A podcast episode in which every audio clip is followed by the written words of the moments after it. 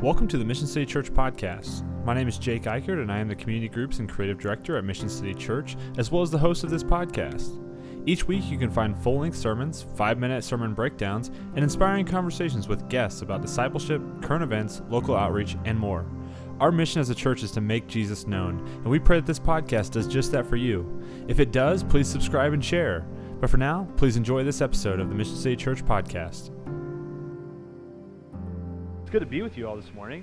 Uh, I noticed that we had this kind of upbeat praise set and like it's exciting and whatever, and then we open up with the passage that says, Note the ministry of death carved in stone. I was like, oh my goodness, this just got real serious here for a second. But um, yeah, if you uh, if you open up, if you have a physical Bible or something with you, you open up that passage. Keep your finger there for a second. Uh, we are going to spend the majority of our time in that passage, but I want to start out uh, a little bit in a different spot. So has anybody in here, I won't, I won't make you raise your hand or anything, but has anybody in here ever uh, felt like they just weren't sure if they were invited to something? Like you know somebody that's going, you maybe know the details about the event. You could totally show up. You know everything about it, you know what's going on. Um, you're just not sure if you specifically are allowed to be there.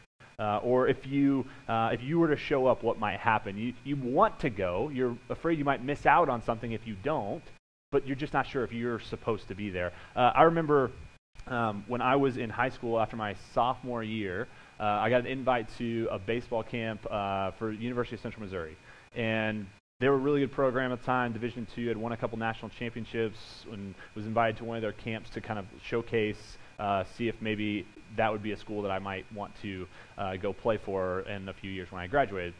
And I remember like showing up, and in the parking lot, I start to see all these guys that are like you know, juniors and seniors and bigger and stronger than me, and I'm like getting intimidated and like, am I supposed to be here?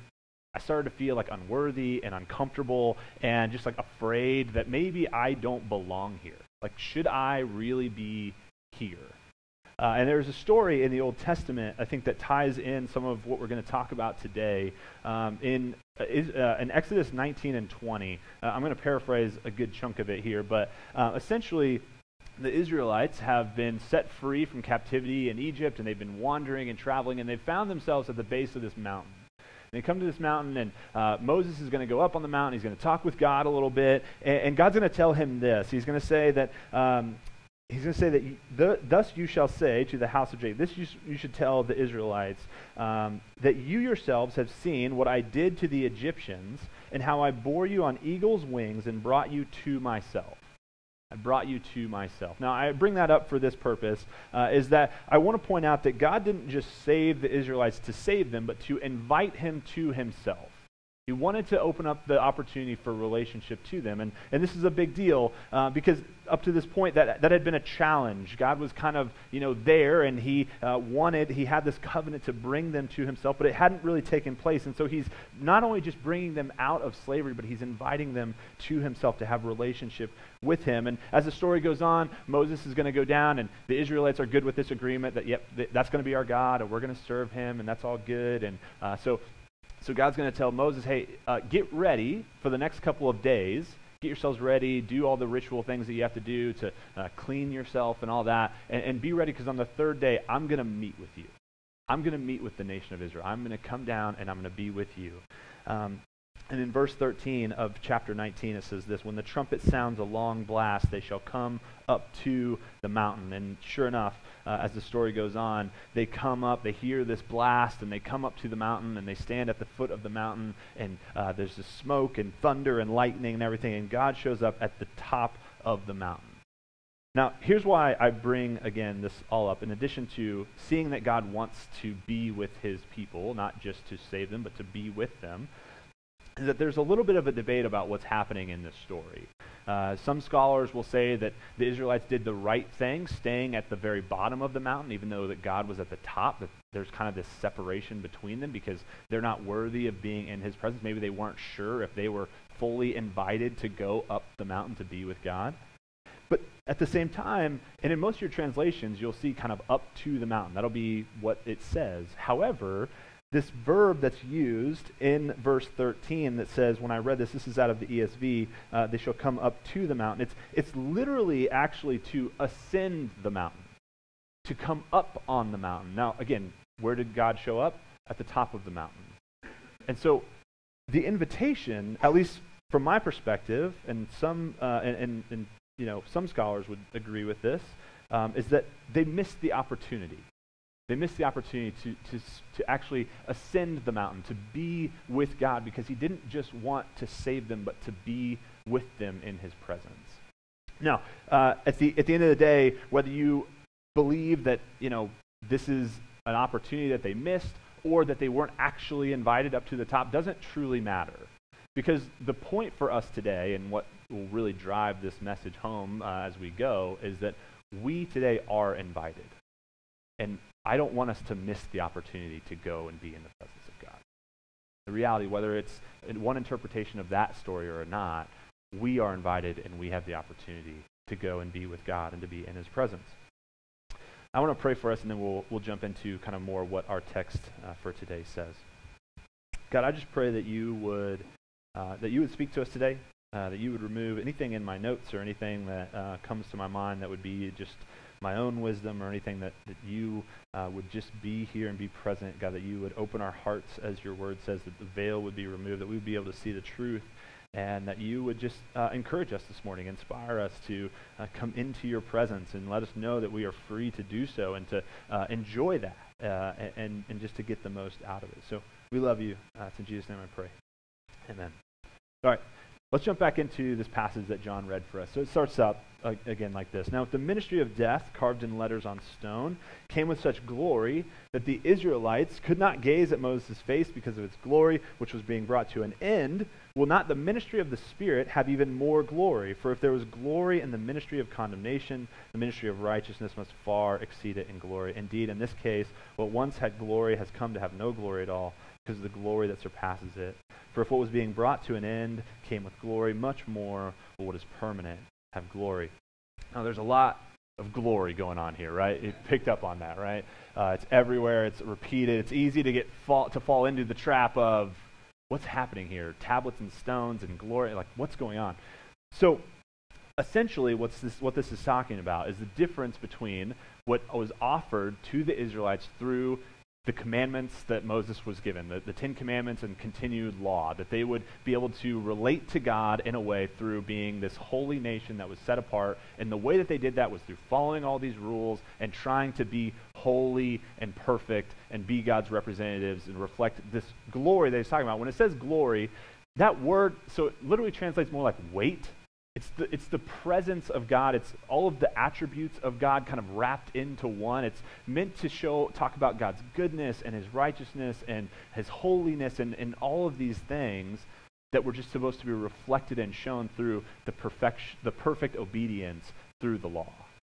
Now, as we know, that didn't really happen, right? Perfect obedience is not happened forever. Uh, we've failed. Uh, humanity has failed.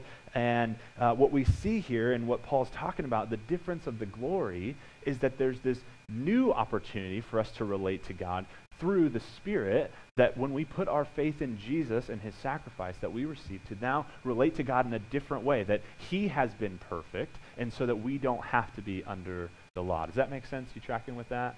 So now there's this opportunity for us to have relationship with God that's not through uh, perfect obedience, but because of the perfect obedience of Christ, and we get to live in freedom. Now, uh, I want to point some things out to you why this matters, why I think it's important that Paul points this out. Number one is that the law could only condemn us to death. Its purpose is only to show us where we did wrong. Any, any rule followers in here? I know there's a few of you out there. I'm not one of you, but I appreciate all of you. Here's the thing you might see this differently than I do, but when I see rules, I see where I've gone wrong. And so I avoid rules. If, I, if there's no rule, then I don't, you know, have to, you know, break it, right? You might see rules as being important and structured and great and all that, and that's fine for you. Uh, but, the, but the reality is, is that rules only show us where we've gone wrong they show us where we can go right, but for the most part, it's about, you know, did you break them? Um, at least from my perspective. But Jesus and the Spirit, this other uh, opportunity, offers forgiveness and life. See, where the law separated people from God, said, You're not worthy of God's presence. And God is holy and perfect over here, Jesus invites us into the presence of God. He invites us into a greater relationship with God. Where the law was temporary, where uh, the original, uh, this, car, this ministry of death carved on stones was temporary, Jesus is eternal. And so we see that there's just this far greater experience that we have today in relating with God through the Spirit, through Christ, than there was through the law and through this attempt at perfect obedience. Right? But I think, it's, I think this is important too that we realize that the law truly was glorious. When, when Paul says that there's this, uh, the glory of the law like, was real, it, it was. For the first time, I kind of mentioned the story, there's a system in place where people could relate to God and they could be his chosen people. Like they would be known as God's people if they followed these laws. That's a big deal.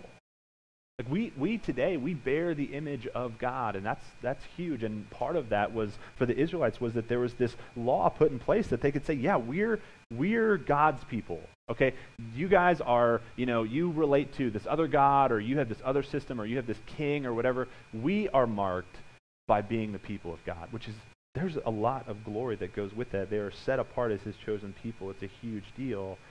Paul's just making the point that the invitation from Jesus is so much more glorious. Now, uh, I relate to this in this way. So, um, when I was growing up, uh, cell phones, like middle school ish, were when cell phones were kind of becoming like really popular, right? And you were not cool unless you had this particular cell phone. I'll go to the next slide. Anybody remember this? This is a Razr cell phone. It's by uh, Motorola? Motorola. That's, that's it. And I had two of these. One was maroon and the other one was silver. And I tell you what, sometimes I miss those days. Uh, that thing just flip it right out like it was it was awesome. Uh, but it was you know like there was it was a glorious cell phone to have that until the iPhone came out, right? And then Wait, I can listen to music and use this as a cell phone at the same time? There's one device to do all of these jobs. Oh, don't don't even tempt me by having a little lighter that I can flip open and you know turn on as the original apps. You know, lightsaber maybe if you're into that kind of thing.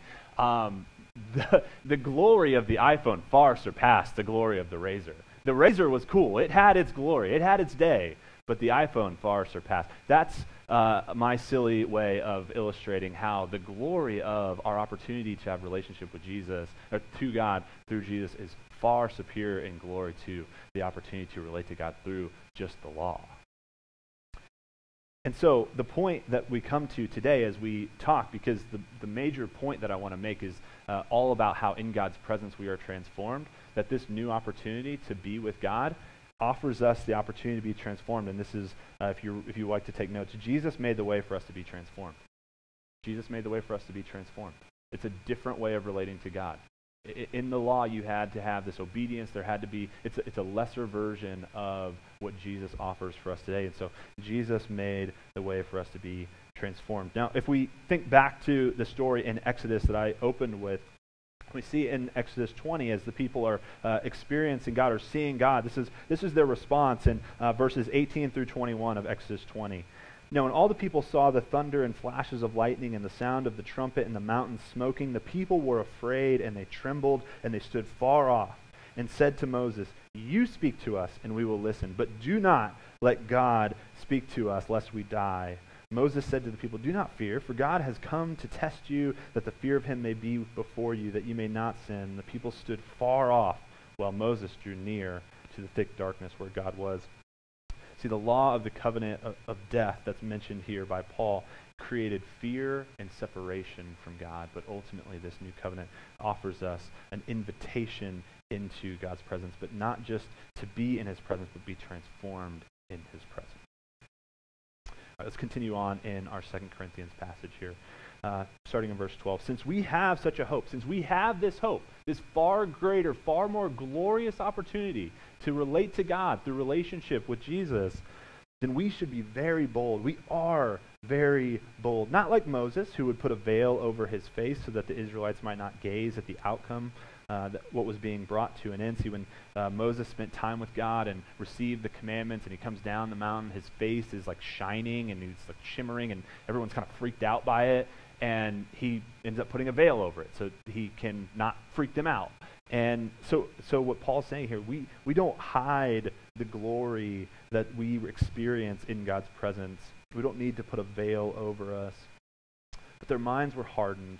For to this day, when they read the Old Covenant, that same veil remains unlifted, because only through Christ is it taken away.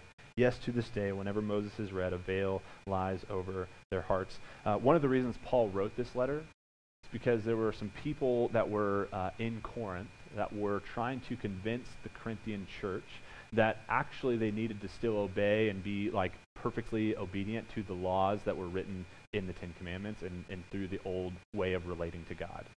And so Paul's addressing that here. He's saying, look, there are still some to this day that even when these laws are read, they believe that this is the only way to God.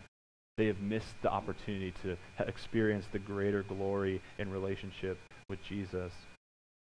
But when one turns to the Lord, the veil is removed the, now the Lord is the Spirit, and where the Spirit of the Lord is, there is freedom. And we all, with unveiled face, beholding the glory of the Lord, are being transformed. Here's that idea of being transformed in the presence of God. You're being transformed into the same image from one degree of glory to another, for this comes from the, from the Lord, who is the Spirit. I want to highlight a couple things again. So Moses' outer appearance, again, as he's coming down the mountain, is temporarily transformed. We have the opportunity to be eternally, internally transformed. There's a greater version there. The Israelites acted out of fear. They didn't want to come into the presence of God for fear that they might die. We are invited, like warmly, welcomely into. Is that a word? Welcomely? I don't. Anyway, um, we are welcomed into the presence of God. We can boldly go into the presence of God and experience Him. There's no veil between us and God. That veil has been lifted. When you turn to the Lord, the veil is removed. But as I was reading this and thinking about this, have you ever felt like the veil might still be there? You ever had those moments like, I just don't feel like I'm connected, like there's a, a gap between us?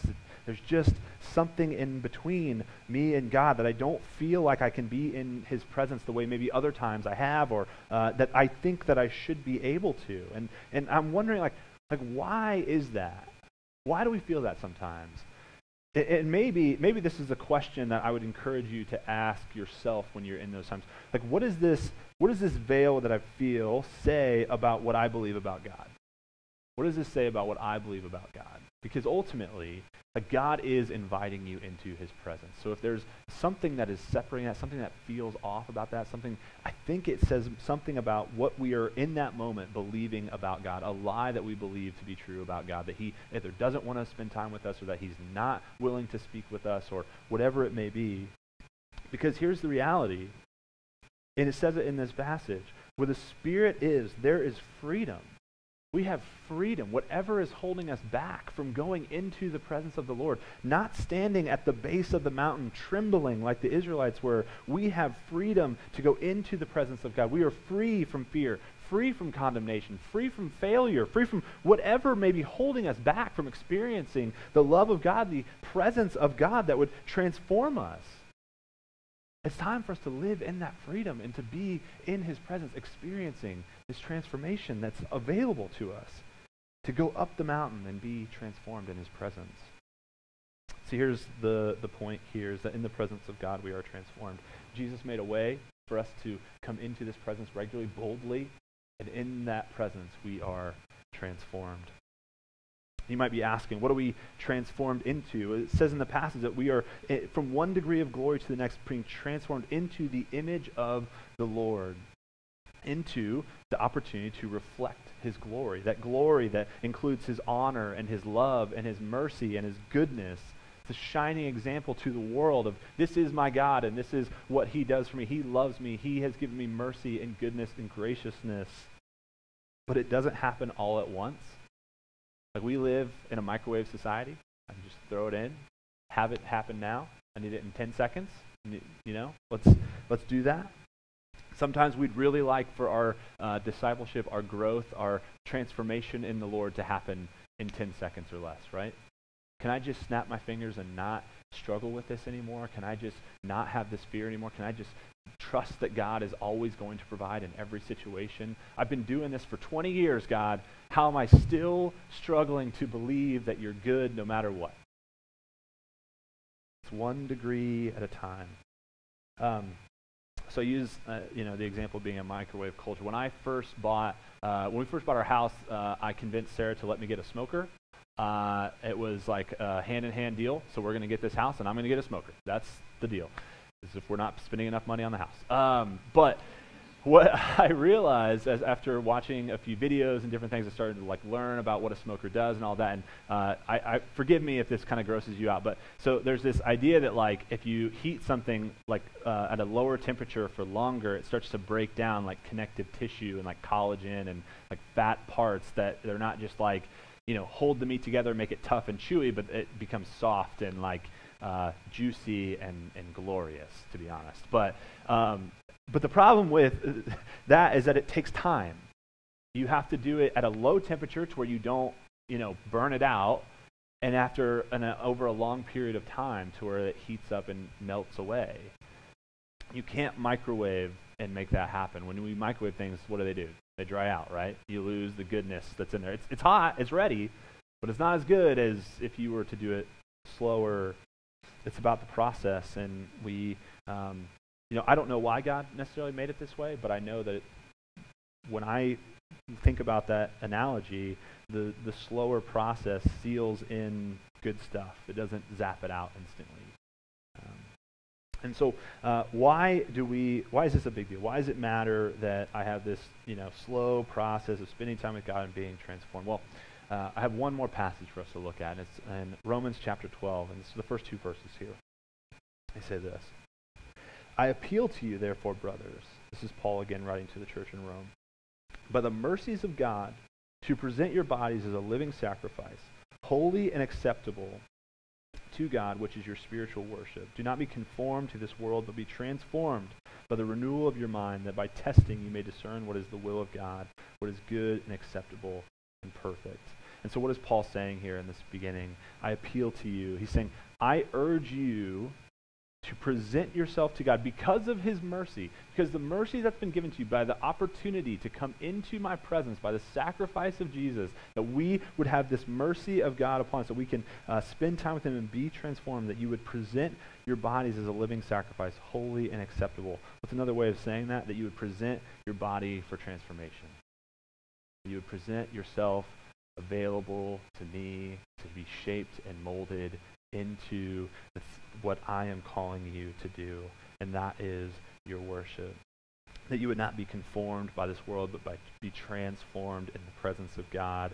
That you will be changed by what, um, by by be, by surrounding yourself by God. Now, um, you probably heard this idea before, but we become like the, I think it's the five closest people that we spend time with, or something like that. Like we begin to transform. If you, uh, I don't know about you, my mom always made this a really big deal. Like like who your friends are is who you're, you're going to become. She wanted me to know, like, you need to pick your friends wisely, essentially, because whether you try to or not, you become like them. The, the uh, experiences that you have, the people that you surround yourself with, the ideas that you see. Uh, if you're on social media, I just want to, you know, if you're not aware of this, I just want to break some news to you. That is curated to what the social media that you are using, the platform that you are using, thinks you want to see. And so you're not getting the, vi- the like the whole breadth of what's out there. You're getting what the algorithm wants you to see. Kind of feels like they're telling you what to think a little bit, right? In a way, like we are changed by what we surround ourselves with, either through people, ideas, experiences, things like that. And so, uh, what is currently changing you? What is currently changing you? What are you surrounding yourself with that influences your thoughts, ideas, way of life? Are you being conformed or are you being transformed? Now, uh, another illustration for this uh, is anybody in here? I'm sure you are familiar with uh, what a transformer is. Not the like electric box thing. Uh, I'm talking about the the robots in disguise. That version, like this. Yes. Uh, if you're not familiar, that's what it is. So uh, as you can see, big robot weapons, all that on the top pretty crazy, but it changes into something that is normal that you would see every day, right? And so what happens when the Transformers, they're this alien I'm going to butcher this. So if you're like a big Transformer fan, I'm sorry. I'm not trying to like offend you. Uh, but my experience of the movies, anyway, uh, is that alien life force comes to Earth, finds something that's normal, that is something that they can uh, conform to, that isn't going to uh, give away who they are, or that they're this kind of secret, uh, they're bot, robot that is going to, uh, you know, be very powerful and everything. They want to change into something that is normal and that you would see and not be, uh, you know, put off by. And so they come into the world and they're a car or a plane or something just to blend in, but they have this underlying transformation that's waiting to happen into something much greater. And I bring this up because I think like I think, wouldn't it be weird if they never changed out of their original form? Or not the original form, but what they change into? So say they come to Earth, uh, Optimus Prime here uh, goes into the, the big truck, and he just is a semi driver for the rest of his existence. That's not a movie. Nobody makes that movie, right? That's not cool. I, I mean, uh, it's not interesting. It's not. No. What's their? What are they here for? To save the world right? Like they are here because there are evil versions of them that are coming to take over the planet and they are to save the world. If they never transformed, the world would be doomed and Shia LaBeouf would never get a date with Megan Fox, which in real life wouldn't happen either. But um, that's not important for us this morning. Uh, but that's the reality, and, and so I, and I don't want to I don't want to make this sound like we somehow save the world but there is some truth that God's plan to save the world in some ways is to shine his glory through us. That we would be transformed in his presence and that we would reflect that glory into the world in order to create pockets of heaven here on earth that people could experience what it looks like to follow God, to know Jesus, to have mercy and goodness and love, be transparent throughout our lives. So I say all this to say, like, I, I think, one, we need to be transformed. One, we need to be transformed because that ultimately is what the world needs in a way. We need it and the world needs it. But also that I, I just, I, I, found in myself, and this is kind of my own personal conclusion um, for this message, is that I, I just don't want to accept my like non-transformed version anymore. Uh, my my default, and I won't I won't make you know if you want if you relate to any of this, great. Um, but I don't want to assume that any of you are like me in this. But my default is not, if I was in my not transformed state, I, I default to not um, who God has called me to be. Let's say that. Uh, I can be bitter and angry. I can be very sarcastic when I, which is not helpful. It can be funny at times, but it's certainly not great for people uh, to feel good about themselves. Um, I am selfish and I a broken person without this transformation. And I need to be transformed in order to be the loving, hopeful, thoughtful, caring shepherd that God has called me to be. And not only do I need to do that for myself, but my wife needs that, and my son needs that, and you need that as the church that I serve. And that's not just true for me, but that's true for you as well. Your spouse, your person that you are with, your uh, friends, your family, your neighborhood, your workplaces, your church needs you to live a life of transformation so that we would all experience the glory of God on a regular basis. We see it reflected in each other. Um, I thought about that that idea of Moses coming down on the mount, off the mountain with his face shining, and how it was very awkward and weird for all the other Israelites, and he had to veil it. And um, it just made me think of like, what if all of them had gone up, and all of their faces were shining? It's no longer weird. Like we're all in this together right? We've all been transformed. Let's just ex- be excited and be how, point out how awesome it is that all of our faces are glowing. This is really cool, right? And and that's the experience that I hope our church gets to experience. Hey, you've been transformed. I've been transformed. We're not weird. This isn't awkward. This isn't like you know we're have to veil ourselves or cover ourselves up or conform or look different. But no, we're all like in this together. This is awesome uh, as I kind of come to a conclusion here, I want to invite the band to come up. This is the this is kind of just to give you a wrap of where we've been. So the new covenant offered through Jesus invites us into God's presence to be transformed. And in God's presence, we are transformed into the image of the Lord to reflect his goodness. Our families and our friends and our neighbors and our coworkers and our church need us to live lives that are transformed so that everyone would see what is good, acceptable, and perfect for life. That's what the verse says. We have been invited to come up the mountain to be in God's presence and to be transformed. And we've been set free from anything that would hold us back. So let's go. God, I thank you for the opportunity to share this message. I pray that as we sit in it today, that you would um, show your glory to us. You would remind us of your goodness and your mercy and your love and the things that you would have us share with the world, the joy and hope that is found in your presence. I pray that if anybody is in here is struggling to experience that, struggling to understand what that looks like, or just doesn't spend that time with you to really experience what we're talking about, it's confusing or weird. I just pray that you would right now just invade this space and that your spirit would be felt, that there would be, uh, even if they, they don't know what it is, just that it'd be like there's something different. Like, like your presence is just here. The spirit has come, and, and I get to experience that in a different way.